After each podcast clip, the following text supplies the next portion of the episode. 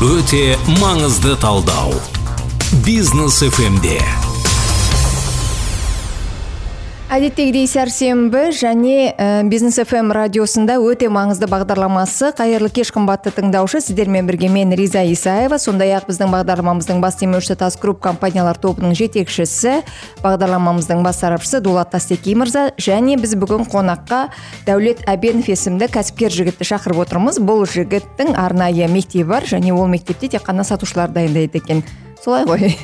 Қателескен жоқпын ғой. бізде бар ақпарат бойынша дәл солай. Қазіргі таңда болсын жалпы кеше болсын енді кеңес дәуірінен ә, кейін сатушы деген адам жақсы қоғамдағы марапатқа ие болып жатыр. Кеңес заманында қалыптасқан алып сатар спекулянт деген сөзден енді өкінішке орай толық арыла алмай жүрміз. Бірақ дегенмен де қазіргі таңда өзін өзі өзінің шығарған өнімін өзінің шығарған қызметін дұрыс сата алатын адамдар осы қоғамдағы кәсіпкерлердің арасында да үлкен табысқа жетістікке жетіп жүрген адамдар. Сондықтан да сатушы болудың жақсы сатушы болудың қыр сырын дәулет мырзадан сұрайық. Барлықтарыңызға сәлем. Ә, таныстырып өтемін ғой өзі менің есімім дәулет әбенов ә, жасым 26-да ә, негізі өскемен қаласынан боламын. Ә, ридер деген кішкентай қаладан. Алматыда келіп алматыға келіп дамып өсіп жатқаныма уже сегіз жылдай болып қалыпты. Ә, қазіргі таңда мен ә, сату маманы болып есептелінемін. Сату экспертімін. Өйткені бұл осы сегіз жыл бойы сатумен айналысып әртүрлі компания халықаралық компанияларда жұмыс істеп үлкен үлкен компаниялардың ә, отдел продаждары дейді ғой. Мхм соларды басқарып сондай үлкен кәсіби былай айтқанда тәжірибем бар. Вот қазіргі таңда мен ә, кәсіпкерлерді бастауыш кәсіпкерлерді және жұмыс іздеп осы оқуын бітіріп не істерін білмей жүрген адамдарды ә, сату өнеріне үйретіп былай айтқанда жақсы компанияларға жұмысқа тұрғызамын. Неге саты алу өте маңызды дәулет мырза? Ә, өйткені қараңыз ә, мысалға как мысал ретінде айтайын мен ә, осыдан бір төрт ай бұрын ә, собеседование өткізгем. Өзім ә, отдел продажға менеджерлер іздеп. Сол кезде менің алдымда 20 адам отырды. Иә. yeah. 20 адам ішінде екі дипломы бар адамдар бар иә қызылға бітірген адамдар бар. Бірақ жұмыс жоқ өздерін не істеп не істерлерін білмей жүрген кісілер. Вот. Жас балалар там 18 бен 25 арасы. Ә, және былай айтқанда собеседованиеде адам жұмыс іздеп келген кезде ол өзін өзі сата алу керек қой. А иә. Иә өзін өзін сата алу керек айта алу керек. И мен сол проблеманы байқаған сәтім вот именно сол кісілер келіп өз өздері жайлы дұрыс даже айта алмаған жағдайда мен ойладым вот. Осы жерде сату өнері керек еді деп. Яғни сіздің сату өнеріңіз қазіргі айтып отырған иә? Ә, дәулет мырза ол адам офлайн режимде қолында ә, ұсынып тұрған тауары бар немесе қызметі бар. Иә. Алдына келген адаммен қалай сата алу жөніндегі технологияларды игеріп ә, сол затты немесе қызметті сата алуы. Енді заман қазір өзгеріп бара жатыр біз цифрлық сандық ә, әлемге көшіп бара жатырмыз. Қазіргі таңда ә, каспийдің өзі болсын валбери болсын көптеген ә, онлайн сату платформалары бар. Ал ол жерде мысалы үшін тікелей ә, тұтынушы мен клиентпен кездесу мүмкін болмауы мүмкін. Осындай сәттерге сіздің берер ақыл кеңесіңіз бар ма? Мысалы үшін иә әрине өйткені қараңыз сату өнері деген ол тек қана бір товарды сату үшін ғана керек емес ол негізінде былай образ жизни дейді ғой. Адамның образ жизни өзін өзін өзінің иде, идеясын итермелеп шығару басқа адамға жеткізу деген секілді. Бұл жерде енді маған да сондай сұрақтар көп келеді. Мен міне вайлберспен айналысып жатырмын. Маған сіздің оқуыңыз керек па деген секілді. Мен сол кезде айтамын вайлберсте үлкен конкуренция. Иә өйткені товар сататын адамдар саны өте көп. иә каспиде де солай. И бұл жерде сату мәселесін уже осы платформалар өздеріне алғаннан кейін бұл жерде енді баға шешеді. Кімнің бағасы төмен кімнің ә, товары жақсы сол ұтады. Бұл, бұл жағдайда мысалға сат, сата алмайтын адам барып мысалы поставщик дейді ғой жеткізушіден барып келісе алмауы мүмкін да. То есть қымбат бағадан алып қойып ертең оны вайлбриске бір жерге шығарып пайда болмауы мүмкін. Ал сата алатын адам ол өзін жақсы ә, жағынан көрсетіп поставщиктермен жақсы келісіп ә, былай айтқанда связь дейді ғой. Байланыс жақсы байланыс орнатқызып жақсы бағадан алып жақсы товарларды салып сата алады да вот сол жерде керек болады. Өйткені ә, негізі сату өнері деген ол тек қана товар сату ғана емес ол адамның дұрыс ә, сөйлесе алуы. Қарым коммуникациясы қарым қатынас құрастыру құрастыра алуы. Вот сол ең маңыздысы. Сіздің жаңа әңгіменің басында айт, жаңағы ә, адамдармен әңгімелесу барысында иә адамдардың өзін өзі сата алмайтын деген нәрсе ол ә, жеке бренд қалыптастыру деген мәселелермен ұштасып жататын сияқты ғой. Ол ә, сатумен қаншалықты байланысты? Енді ә, бұл жерде былай айтқанда мысалға біз ойлаймыз ғой сату өнерін меңгеру үшін бір техникалық бір білім керек деп. Иә? Енді бұрын бізде сондай торговый ә, бір нелер болушы еді ғой иә? Арнайы факультеттер болатын иә? Сол секілді бір э, техникалық бір білім деп ойлаймыз да негізінде. Бірақ адам өзі өзі егер былай айтқанда психология, психологиялық тұрғыда егер мықты болмаса оған ешқандай технологиялық нелер көмектеспейді. Там техникалар десек. Бұл жерде личный бренд айт- айтсақ личный бренд ол енді әр адамның өзінің личный бренді болады. Бұл, бұл- бұл өмірде әр адамның. То есть маған адам бір жұмысқа келетін болса 18 жасар бала жұмысқа келетін болса мен де оның личный брендіне қараймын. Ол кезде личный бренд деген ол не? Оның жетістіктері. Иә оқудағы жетістіктері. Там басқа маған дейін істеген жұмысындағы жетістіктері оның сөйлей алуы ол өзі өзін өзін қалай көрсетеді? Қалай жүреді деген секілді да. Вот сол сол былай айтқанда личный бренд. Ол адамның құндылықтары қандай? Мхм дәулет мырза ду- э, кешірім өтінемін. Дулат мырза сіз өзіңіздің бизнесіңізді иә? Мына тас групптың негізін Иә. қалаған кезде иә? Сізде біреуге саттыңыз ғой өзіңіздің идеяңызды? Әлде қалай бастадыңыз? Жоқ мен жаңағы ол біреуге сатудан басталған жоқ енді бірақ та сол бизнесті бастағаннан бері ә, менің ә, сатушы ретіндегі рөлім басында қызмет тұтынушыларға ә, осы біздің ә, қаржы қызметімізді сата алуды өзім менеджер ретінде жасаған болатынмын. Ал қазіргі таңдағы менің негізгі сату процесім бұл ә, инвесторлармен жұмыс істеу. Яғни инвесторларға ә, кредиторларға қаржы ә, алуға мүмкіндігі бар ә, ә, кәсіпорындарға немесе жеке тұлғаларға біздің компанияның болашағының бар екендігін жеткізе білу ол азаматтарды сол ә, болашаққа сендіру. Ә, жаңа дәулетке қойып отырған сұрақтарымыздың арасында ә, сатуға қажет нәрселердің біріншісі бұл коммуникацияның дұрыс болуы. Ә, кез келген алдыңдағы отырған адаммен немесе телефонның ар жағында тұрған адаммен зумның ар жағында отырған адаммен ә, коммуникацияны яғни қалыптастыра білу. Байланыс дұрыс болмаса ол сату ә, инструменттерде технологиясында жұмыс істеуі мүмкін. Содан кейін енді менің де жазған өте маңызды кітабымда ә, кәсіпкерге керек бес дүниенің ішіндегі ә, бірден бірі ол сата алу қабілеті. Себебі ә, кәсіпкер болсын жаңағы өнертапқыш болсын мықты бір ғалым болсын ә, немесе тіпті бір мықты дәрігер болсын иә ол егер де өзінің сол қызметін немесе өндіріп шығарған өнімін лайықты деңгейде басқа адамдарға насихаттап жаман айтқан кезде жарнамалап жеткізе алмайтын болса ол сатылмайтын болса ол адамның мықты ә, білікті маман болғанынан көп пайда жоқ. Неғұрлым адам өзін жоғары деңгейде көрсете біліп өзін өзі қоғамға тұтынушыларға сатып алушыларға көрсетеді соғұрлым оның бағасы да оның жетістігі де табысы да өсе береді. Ал бұған керек нәрселердің бірі әрине ә, сату барысындағы адамның өзінің айтып отырған сөзіне өзінің сенуі. Яғни бұл ә, факторлардың нақты болашақтың ә, бұлжытпай келетіндігіне басқаларды көндіре білуі сендіре білуі ол нәрселер болмайтын болса сату процесі де жүрмейді.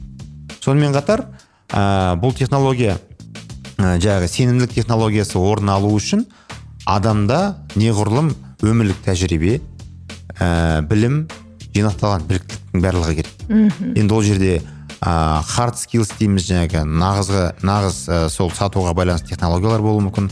Онымен қатар soft skills мысалы үшін ол жерде психологиялық ә, әртүрлі инструменттердің орын алуы мүмкін. Адам мен адамның жаңағы тіл табысуында қарым қатынасты орнатуында коммуникациясының қалыптасуында ә, психологиялық ә, белгілі инструменттер қолданылмайтын болса ол бір күнде келетін дүние емес. Оны естіп алып кітаптан оқып алып бірден қолданамын деп жүгірудің өзі де қиын. Оны бірнеше рет ә, тәжірибеде бір кейбір адамдардың арасында оны ә, жасап көру керек. Оның жұмыс істейтін жұмыс істемейтіндігін де ә, көз жеткізіп алып барып бірақ қолдану керек деген сияқты дүниелер бар. Сондықтан енді бұл сату ә, деген сөз ә, бірінші кезекте адам құлағына өкінішке орай бұрынғы сол ә, кеңестік дәуірден келе жатқан спекулянттық деген сөзбен ә, жалғасып жаман естілсе де ә, ал негізінде бұл сата алу сату процестері өте маңызды дүние мхм. қазіргі өмірге қажет дүние болып тұр ғой солай ғой қазіргі де әрине. кешегі дүниеге де ә, қажетті болған енді біз оны байқамаймыз бізде бізге оны дұрыс жеткізбеген дұрыс көрсетпеген кеңес дәуірінде де өзін өзі қоғамда көрсете алған өзін өзі қоғамға ә, дәлелдей алған аз- азаматтар жақсы өмір сүрген. Барлығы бірдей ә, өмір сүрді деп айта алмаймыз ғой. Ә, мемлекет басшылары болсын немесе жаңағы танымал тұлғалар болсын осы нәрсеге барады. Біз білеміз қаншама ә, әлемде өте талантты әншілер болсын күйшілер болсын өнер адамдары болсын бар. Бірақ елдің барлығы мадонна емес елдің барлығы майкл джексон болған жоқ елдің барлығы роза рымбаева болған жоқ. Неге? Себебі мысалы үшін енді роза апайымыздың әрине таланты да ә, барлық жаңағы жасаған еңбегі де көз алдымызда. Бірақ дегенмен де сол кісінің деңгейінде дауысы да бар қабілеті де бар адамдар бар. Олар шыққан жоқ халықтың алдына. Әрине оған еңбек болған жоқ әрине оған талпыныс болған жоқ. Онымен қатар керекті жерде керекті сәтте адамның өзін басқа адамдардың алдында көрсете білуі яғни сата білуі болған жоқ. Мхм. бұған не айтасыз?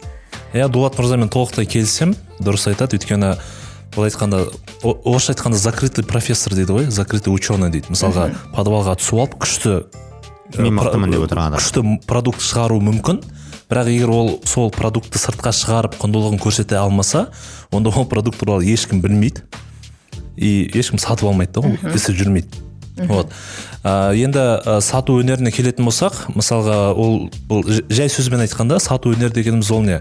Мысалға мен ә, тур сатамын.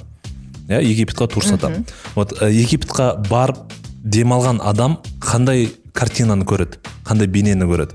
Мысалға таңертең тұрады балконын ашады есік, есік алдында теңіз иә кө- көгілдір теңіз там официант келіп завтрагын әкеліп береді там кө- көптеген экскурсия бар пирамида бар анау бар мынау бар деген секілді.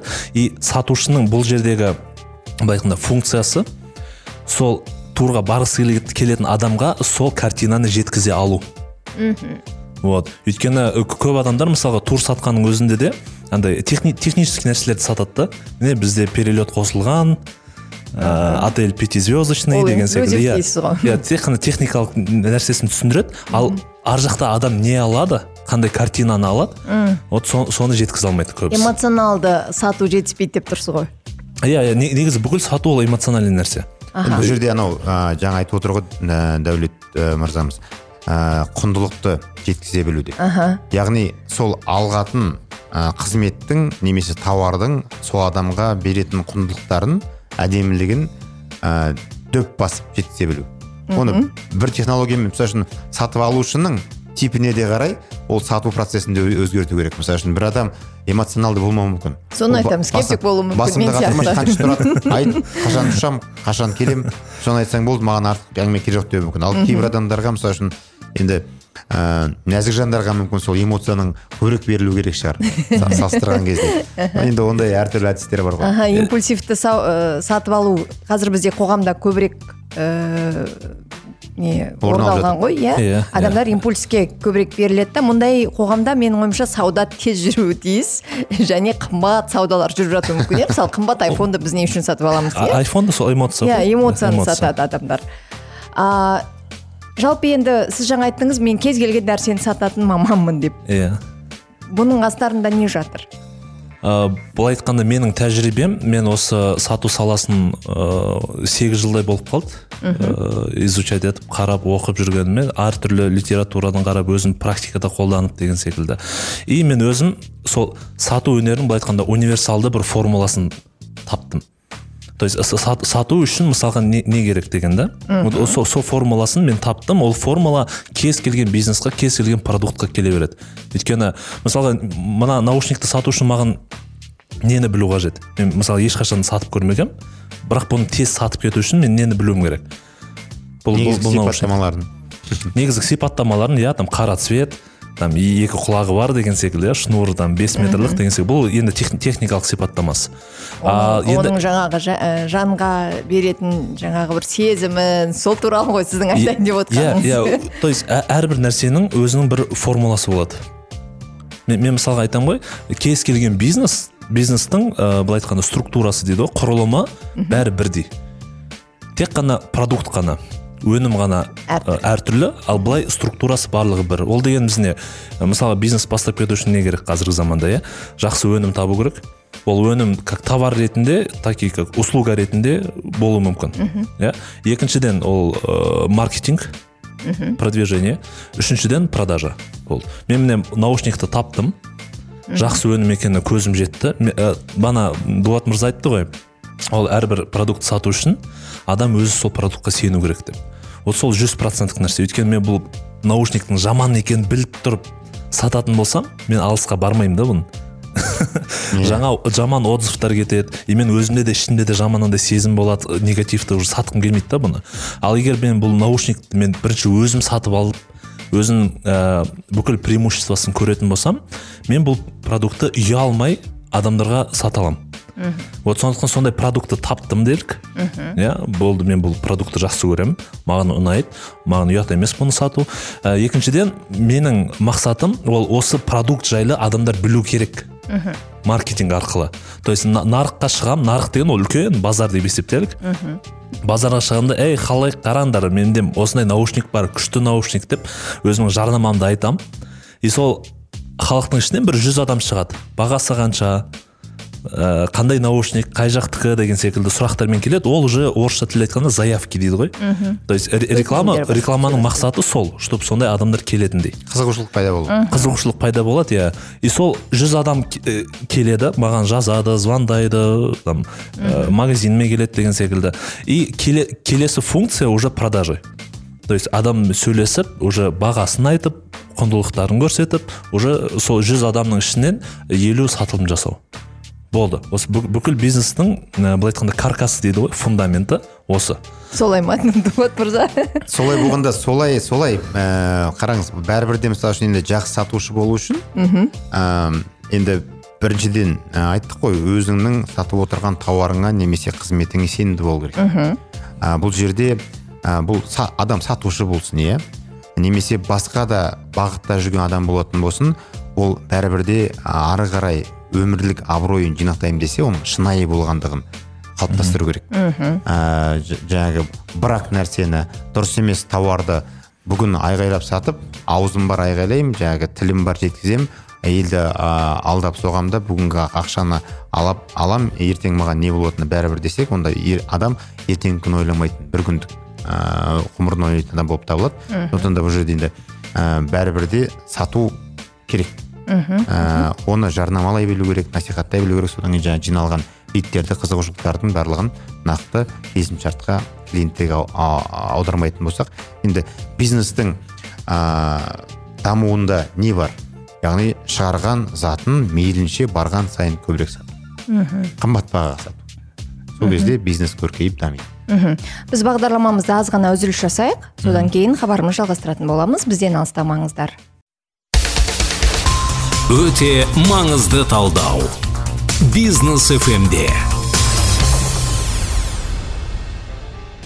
өте маңызды бағдарламасын одан әрі жалғастырамыз. Бағдарламаның бас демеушісі тас групп компаниялар тобы. Біз бүгін ә, біздің бағдарламаның сарапшысы дулат тастекей мырзамен бірге дәулет әбенов есімді жігітті қонаққа шақырып отырмыз. Бұл жігіт ә, сату менеджерлерін дайындайтын кәсіби маман. Солай ғой иә? Иә, және жақында ғана осындай мектеп ашып жүргізіп жатыр екен. Сізге кішігірім жарнама жасайтын болдық. Ал мектебіңіз жайлы айтып өтіңізші. Ә, енді сол ең басты себеп мен, мен бұған дейін төрт жыл тек кәсіпкерлермен жұмыс жасадым.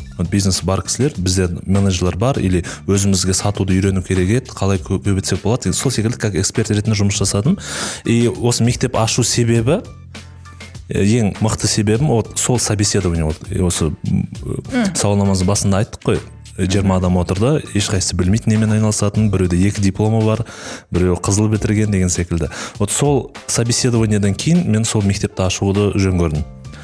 Өйт- өйткені былай статистикаға сүйенетін болсақ бізде қазақстан бойынша дәл қазір біз осылай сөйлесіп отырған кезімізде бір миллион екі жүз мың адамдай жұмыс іздеп отыр. Бұл тек қана хедхантер статистикасы бойынша. Дәл қазір осы моментте. Вот ол кісілермен былай ә, енді жұмыс жасап жатыр ғой бізде мектеп жұмыс жасап жатыр иә өмірге дайындап деген секілді вуздар жұмыс жасап жатыр. Ал одан кейін онымен жұмыс жасап жатқан ешкім жоқ. Біздің көптеген былай онлайн білім бар ғой қазіргі. Инфобизнес дейді ғой. Иә ку- курстардың көбісі бізде кәсіпкерлерге арналған. Иә сол кәсіпті қалай көтеру керек қалай ашу керек бизнес деген секілді. Ал мен бұл жерде как профессиональный курс ретінде адамдарға тек қана сату өнерін ғана үйретіп қоймай оларды уже дайын компанияларға жұмысқа тұрғызамын ол, ол дайын мен, мен мысалға айтамын егер менің курсымды өтіп менің программамен өт- өтіп бүкіл білімді алып меңгерген адам ә, алдымыздағы жарты жылдың ішінде 500 мың теңгелік табысқа шыға алады деп. Өйткені мен жұмысқа тұрғызатын компанияларда сондай мүмкіндік бар. Иә яғни сіз белгілі бір компаниялармен жұмыс істеп отырсыз. Иә әзірге ол компаниялар саны 15 ә, уақыт өте ә, ұлғаяды енді жалпы негізінде қазір шынымен де бұл софт skills ретінде қоғамда сұранысқа ие, ие болып отырған бағыт. Себебі шынайы сатушылар а, тіпті заман өте келе а, ол бір компанияда 5 жыл қатарынан немесе 10 жыл қатарынан жұмыс істеп жүрген күннің өзінде де а, уақыттың өзгеруіне байланысты әрбір қызметкерге сату технологияларын қайтадан бір жаңартып отыру керек. А, себебі ә, бір жерде жүре берген адам мысалы үшін ә, маңайындағы заттарды байқамай сол бұрынғы қалыптасып қалған сарынмен жүре беруі мүмкін. Ә, сол бағыттан сол бағытқа байланысты жалпы дәулет мырзаның ұсынып отырған ә, бағыты өзекті ма деп ойлаймын. Себебі қазіргі ұсынып жатқан барлық инфобизнестердің көпшілігі ә, олар ә, мен сенен кәсіпкер жасап беремін ә, кепілденген түрде келген адам жүз адам келсе жүз адамды кәсіпкер жасаймын. Ә, бір жылдан кейін немесе бір айдан кейін сен миллионер табатын миллионер миллион табатын кәсіпкер боласың деген сияқты лозунгтарды айтып жатыр. Иә иә. Енді ол шындыққа жанаспайтындығы анық. Себебі ә, өкінішке орай тіпті кәсіпкер болып кәсіпті ашқан жүз адамның біраз уақыттан кейін ары кетсе бес алтауы ғана қалады. Қалған 95-96 кәсіп жабылып қалады. Себебі ә, кәсіпкер бола білу бір әңгіме. Одан кейін сол кәсіпкерлікті ыңғайлап отырып адамның өзінің м, ә, біліктілігі өзінің көңілі толатын бағыт таңдауы нишасын таңдауының өзі де үлкен әңгіме. Осы жерде мен айтқым келеді қазір бізде онлайн ә, мысалы өнімдер бар ғой иә онлайн өнімдер мысалы ол ақпарат болсын мүмкін ол сайт болсын мүмкін ол ә, онлайн тіпті несиелер болсын иә олардың барлығы тек қана онлайн сатылады иә. Қазір сондай өз заман болды иә. Бір нәрселер тек қана офлайн сатылуы мүмкін базарда дүкенде. Ал кейбір дүниелер тек қана онлайн сатылады. Ал онлайн сатуда ол жерде таргетинг деген нәрсе бар ол жерде жаңағы google ә, яндекстің ә, жарнамалары бар иә таргеттері бар иә олардың. А, бұл жерде менің ойымша маман жаңағы сату маманын дайындау мүмкін емес сияқты ол жерде. Кәдімгі адам сол таргетингтің жаңағы алгоритмдерін білу керек. Әлде қалай? Жоқ бұл, жерде қараңыз ә, сату мамандары қандай жағдайда қажет? Ол ә, реклама былай заявканы көп алып келу ол м, проблема емес негізінде. Иә там блогер болсын таргет болсын басқа бір реклама болсын заявкаларды бизнеске алып келу негізінде аса қатты проблема емес. Проблема сол адамдарды ә, постоянный клиенттерге айналдыру. Мхм ұстап тұру. Ұст- ұстап ә, бірінші сату сосын оларды ұстап тұру. Ә, дулат мырза алдында ай- айтқан секілді тек қана сөйлей алам деп сөйлеп айта алам деп айтып сатып жіберу ол мүлдем дұрыс емес та. Өйткені егер продукт жаман болса ол ертең енді алла тағала бар деген секілді ғой. Ол айналып түседі. Вот, вот сондықтан мен как мысал ретінде айтайын мына наушниктің примерін айтайын. Мысалға екі адам болады осы бірдей наушник сатады- сатады бірақ біреуінің саудасы жүріп тұрады екіншісінікі жүрмейді. Неге мәселе? Мәселе продуктта болып тұрған жоқ. Мен, мен продукт деп мысалы тек қана наушниктің өзін айтпаймын. Ол адам клиент ә, менен не алады Энергетика басқа. алуы мүмкін, иә энергетика жақсы қарым қатынас бір, бір Коммуникация. приятный нәрсемен ұнаймын иә там жауапкер, жауапкерлі адаммын соның барлығы продукт дегеннің ішіне кіреді. Адам соны алады. Вот осы мәселе сода болып тұр да. Ол ә, сату мамандары тек қана техникалық түрде сатып қана қоя салмай ол адамдармен жақсы қарым қатынас- қатынаста ұзақ уақыттарға қалу қажет. Ол, олай болу үшін продукт жақсы болу керек. И адам ол продуктты өзімен ә, дополнять дейді ғой. Ә, өзімен толықтыру керек. Сол, сол кезде ол жақсы продукт болады. Лоял деген ә, ұғым бар ғой иә ағылшын тілінде. Не сен лоял жаңағы сатып алушы боласың немесе сен Иә, лоял тұрақты жаңағы тұрақты тұтынушы ә, ол бірне, бір, бір рет қана емес бірнеше рет сол компанияның қызметін немесе тауарын қайта қайта алып жүретін болса яғни ол жаңағы ә, лояльность дейміз лоялти. Ә, сол нәрсенің болғандығын көрсетеді. Ол ол бағытта көптеген ә, арнайы бағдарламалар болу керек. Жаңағы сату процестерінде технологиясында лой- лоялдық бағдарламасы деп ә, айтсақ болады. Немесе клиенттерді тұрақтандыру бағдарламасы деп айт- айтсақ болады. Та- та- таза қазақ- қазақшаланатын болсақ. Оның өзі бірнеше қадамдардан тұратын дүние мысалы үшін әрбір сатып алу үшін ә, сатып алғаннан кейінгі ә, тұтынушымен кері байланыс. Енді бұл үлкен технология сату технологиясы. Ә, кез келген компанияда қандай қандай компания бол, болмасын да ал ол тіпті мемлекеттік компания болсын. Иә? Оларда да сату процесстері орнына қойылмайтын болса ол компанияның эффективтілігін төмендетеді. Бізге енді қарапайым ә, тыңдармандарға кез келген адам сатушы болып кете ала ма мысалы бізде қазақта бір ұғым бар ғой жоқ мен саудамен айналыспаймын менен саудагер шықпайды деген секілді. Ә, бұл, бұл жерде енді адам өзі неге сенеді? Ә, солай болады. Саудагер шықпайды десе саудагер шықпай ма саудагер шықпайды менен саудагер шықпайды десе шықпайды саудагер. Негізі сондай түсінікті алып тастау керек. Менен саудагер шықпайды ә, мен ештеңе сат- сата алмаймын деген адам мен өмірде еш нәрсеге қол жеткізгім келмейді деген сөзбен ә, теңбе тең. Мына жаңағы қарапайым ғана роберт киясакидің баяке кедеяке деген ә, кітабында жазылған ә, мысал бар ғой. Ә, мықты атақты журналист Ро- роберт киясакиден келіп ақыл сұрайды. Ә, сіз осы ә, жақсы кітаптарыңызды сатасыз. Ә, мен де сіз сияқты жаза аламын ә, маған қандай кеңес бересіз деп сұраған кезде сіз соңғы рет сату курстарына қашан барып едіңіз деп сұрайды. Роберт киясаки ештеңе ойламай. Сол кезде ана кісі ренжиді. Мен деген ә, ғұлама журналист жазушы осындай адаммын. Сіз мені ә, дүкенде тұрған сатушымен теңестіріп тұрсыз ба? деп. Енді сол бұндай қарапайым ә, мысалдың астарында үлкен философия адамның өмірге деген ә, қарым қатынасы көзқарасы жатыр мен сатудан қашам деген адам а маған өмірде ештеңе керек емес деген ә, сөзбен пара пар өкінішке орай қоғамның мүшелері әлі ол нәрсені толық түсіне алмай жатыр. Сату дегенді әлі жаман ә, сөз ретінде қабыл- қа- қабылдап жатыр. Ә, отан сату дегенмен дос сату деген сияқты нәрсемен ә, ассоциация жасайды. Бірақ ол дұрыс емес. Негізі сату технологияларын сат, дұрыс сата білуді әрбір адам үйренетін болса ол неғұрлым соның жетістікке жетуіне жасалатын қадамдардың бірі болып табылады. Мхм сіз қалай ойлайсыз? Мен былай ә, айтайын. Қазір мысалға бір ауылды жерден бір баланы алып келіп сату өнерін меңгертіп егер ол, ол бірақ желаниемен келу керек та өмірін өзгертемін деген секілді. Сол тек қана там бизнес вайлбрис кәсіп үй түк керек емес ешқандай. Тек қана сол сату өнерін үйретіп қой- қойса и бір компанияға бір жұмысқа тұрғызып қойса бір бір ай екі ай істеп ол адамның өмірі бір жылдан кейін уже вообще бас басқандай болады. Мхм. Яғни адам өмірде шектеу жоқ шектеу тек мида ғана деген Иә, иә, ә, иә, нәрсеге келетін секілді иә. Онда осындай бір оймен біз бүгінгі бағдарламамызды аяқтаймыз. Ә, дулат дәулет мырза келгеніңізге көп көп рахмет. Дулат мырза сізге де көп рахмет. Эфирде жүздескенше біздің сұхбатымыз біздің тыңдаушыларымызға ой салды деген үлкен үмітіміз бар. Сау болыңыз сау болыңыз сау болыңыздар.